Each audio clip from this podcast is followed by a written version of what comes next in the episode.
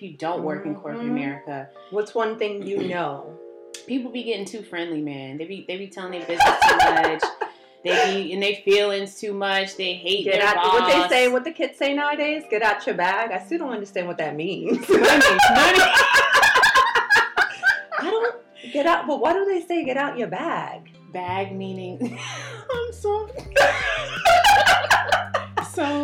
So bag. The bag of money. No.